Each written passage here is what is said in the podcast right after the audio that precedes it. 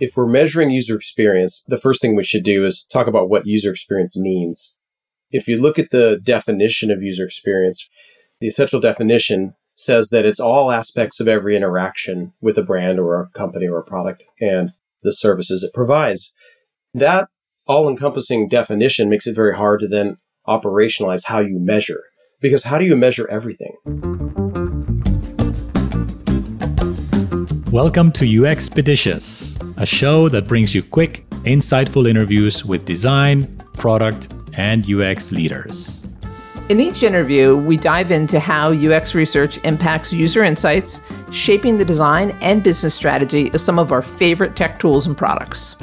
I'm Alfonso Dilanuez, co-CEO and co-founder of UserZoom. And I'm Dana Bishop, VP of Strategic Research Partners at UserZoom. And we are your hosts. Our guest today is Christian Rohrer, computer scientist, designer, researcher, author, and leader in the user experience field.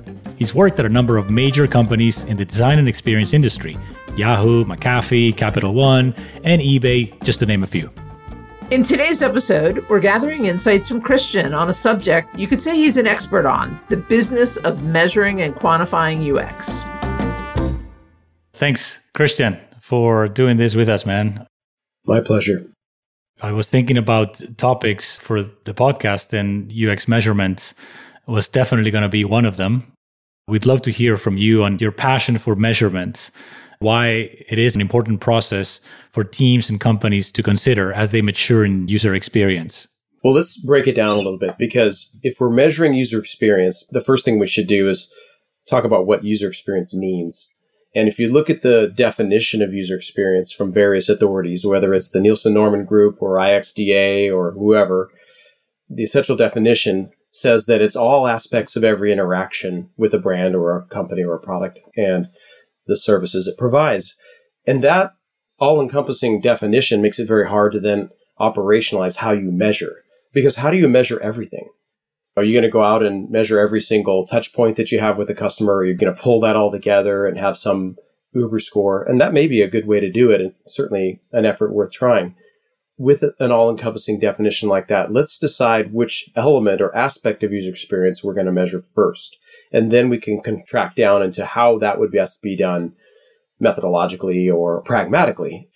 While there are lots of elements of user experience, I tend to think of it in a simple way. I tend to think about user experience has to really start with meeting a user need, providing some kind of value that the user gains from the company. That actually has to be the most central thing that we provide. It's the value proposition. And then outside of that are the more traditional layers of the digital user experience that people think about. There might be the tasks that people perform, the ease of those tasks, how we get those things done. Or there may be the information architecture and the content and the way we speak to the customer. Or there's the visual design, the way we present ourselves in a visual manner. And they all work together. Those outer layers definitely work together to allow the customer to reach that value that we offer. But they're a little bit different in that the value depends very much on the domain. Right now I'm in banking, and the value you offer to those customers is going to be very different than my last job where we were providing security.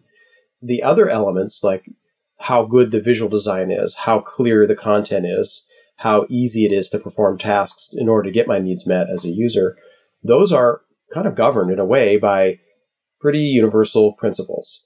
Once you know that, okay, the interaction and the use of a product, there are some principles behind that, then you can start to figure out, well, how do we measure those, whether those principles are available or not? So what I like to do when measuring user experience is to say, all right, which aspect or element are we talking about first? Now let's go zoom in on how you actually do that. Can you give us a breakdown of the PURE method, starting with what PURE stands for? PURE stands for Practical Usability Ratings by Experts. And it is intended to be an alternative way, if you will, to measure the ease of use for a product or a service for a specific type of user and against a limited set of tasks. The way you generally conduct a PURE methodology is you first start by being clear about who's the target user type we're talking about when using this product or service. And that's necessary for a lot of reasons, but mainly because it's important to know who your most important customer is. But then you'll see when I explain how the rating method works, you kind of need it to be able to do it successfully. And then you limit the number of tasks that you are able to score or provide a score on just to make it practical, to make it usable. I should say, to make it doable for the practitioners that are creating it. How do you determine what those tasks are? So you're limiting the tasks. What method do you use to figure out which are the tasks? There are a couple ways to do it. You may have heard of the term top tasks, if that may be a methodology that's pretty popular. That's a way where you determine what the top tasks customers have by actually surveying them and finding out what matters to them most. But the way I do it is by having a conversation with the design leaders and the product management leaders, and I try to ask them, what is fundamental for this user type to be successful and for our business to be successful? I try to say the 5 to 10 fundamental tasks, or if it's a more complex product like an enterprise product, maybe up to 20. And, a typical response from a product manager will be, well, all of our features are important. It's everything. And then you really have to press them to reduce that set down just to make it really pragmatic. You can't apply the method when it's every single possible use case and flow that you could be reviewing. And that leads me to another point I want to make, which is, while it sounds like the PURE method is a research method, it's actually not. It's an analytical method, meaning it's a way to produce a score, kind of like consumer reports will show you how good or bad a product is against various criteria. But this is a way to provide a score that reflects its likely ease of use for the target audience. So when you say it's not a research, it's because you're not actually involving end users, right? That's right. It's not empirical, meaning we're not gathering data from users. Now, that sounds like blasphemy. I know that sounds like we should never do that. But there are other analogies you could think of that make sense here. One analogy I like to use is if you were to review something like a gymnastics performance or an ice skating performance, that performance is judged a certain way. There is a set of rules and a way that judges, a panel of judges, reviews it and scores it, depending on the difficulty and how well the athlete performs the moves that they have. Similarly, a product, if you look at it, the way it presents itself to a user in the fundamental tasks that have been defined, there are principles, going back to the UX principles, that it either exhibits, it either has or doesn't have. And those principles are what help you see whether this would be, for the target user, likely to allow them to easily use it or not. This now tells you why it's important to know who the target audience is, because if I told you we're going to evaluate from the perspective of anybody or everybody, it would be very hard to come up with a score that would have reliability amongst different raters and be valid, because someone who's very technically adept is going to be more able to accomplish certain tasks than someone who's less technically adept. I think there's a key difference that I found really interesting between a heuristic evaluation and a PURE method. If you wouldn't mind talking about kind of where they're both expert involved rather than end users, but there's some key differences that are really interesting. There sure are. The main thing is that the heuristic evaluation methodology has a certain way of being done where the raters, the way it was defined by Jacob Nielsen anyway, the raters are independently reviewing a product on their own.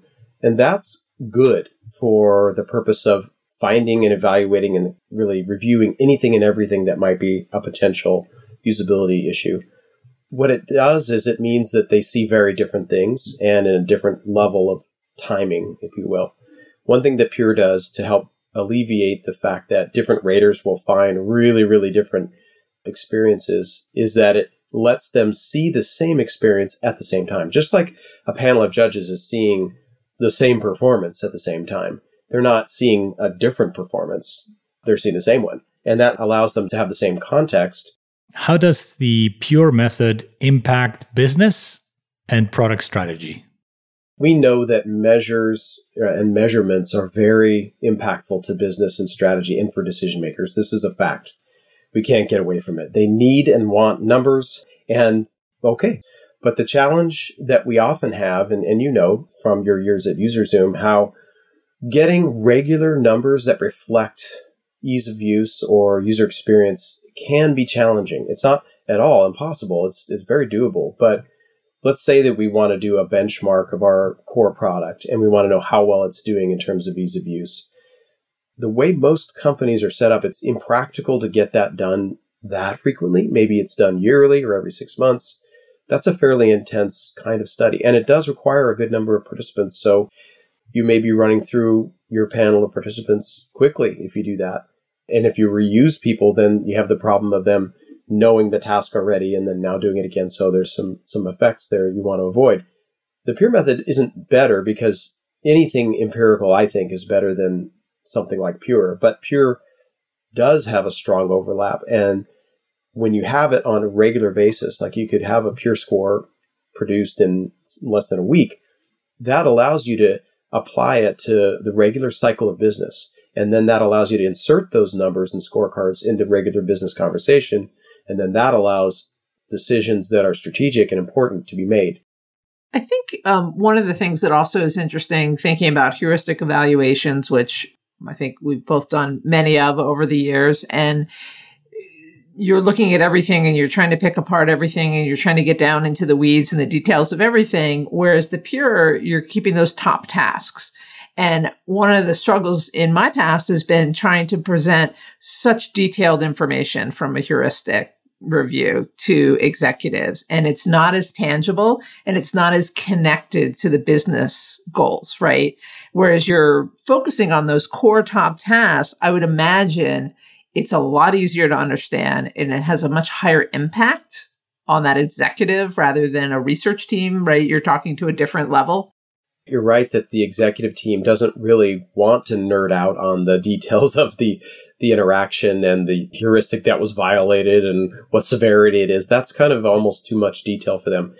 But what they do like is that high-level scorecard. It shows them exactly where to focus, what to worry about. And then what we do with the PURE method, in addition to providing a scorecard that summarizes the ease of use of the top tasks for the most important user, is behind every single score, and each little score is a step in one of the tasks, there's a companion. Usually we use some kind of a slideshow like a PowerPoint or Keynote.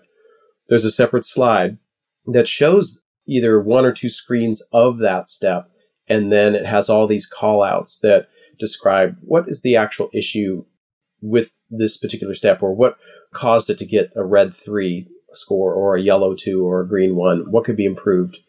But what that does is that combination of the scorecard up front with the lengthy deck afterwards with all the details, it gives people two things they need. Do I have a problem? Yes. Okay, I see where the problems are. What do I need to do about it? Go here, go here, go here. And you flip the page and you go right to that slide and there you are. It gives them and the design and the product team a way to go to get out of the trough of despair, which you might be creating with a lot of red. Right. So it's simple in its presentation, the visual red, yellow, and green, a single score, but it's actionable in that you've then had the details behind it of, okay, here's the issue, here's what you do with it. And I would imagine that addresses more audiences than just the executives. It also gives the UX team somewhere to go. It sure does. And we know that UX teams and designers, they really thrive on qualitative insights and information about the root of the underlying problem they're trying to solve. And while this doesn't really qualify as an insight coming from research, it does kind of indirectly, because when you do the PURE method, you have to do it with a panel of trained raters or experts. Christian, thank you so much. Thank you for being here. Thank you, Alfonso and Dana. It was my pleasure. That's Christian Rohrer, Vice President of Experience Design at TD Bank. Thanks for listening to UXpeditious. Make sure to continue listening to our new episodes each week for quality insights from UX industry leaders. If you like what you heard, help us out by rating and reviewing the show on your favorite podcast platform. UXpeditious is produced by UserZoom in partnership with Pod People. Special thanks to our production team, Christopher Radcliffe from UserZoom and the team at Pod People, Rachel King, Matt Saf, Amy Machado, Hannah Peterson, Colleen Pellisier, and Jason Mack.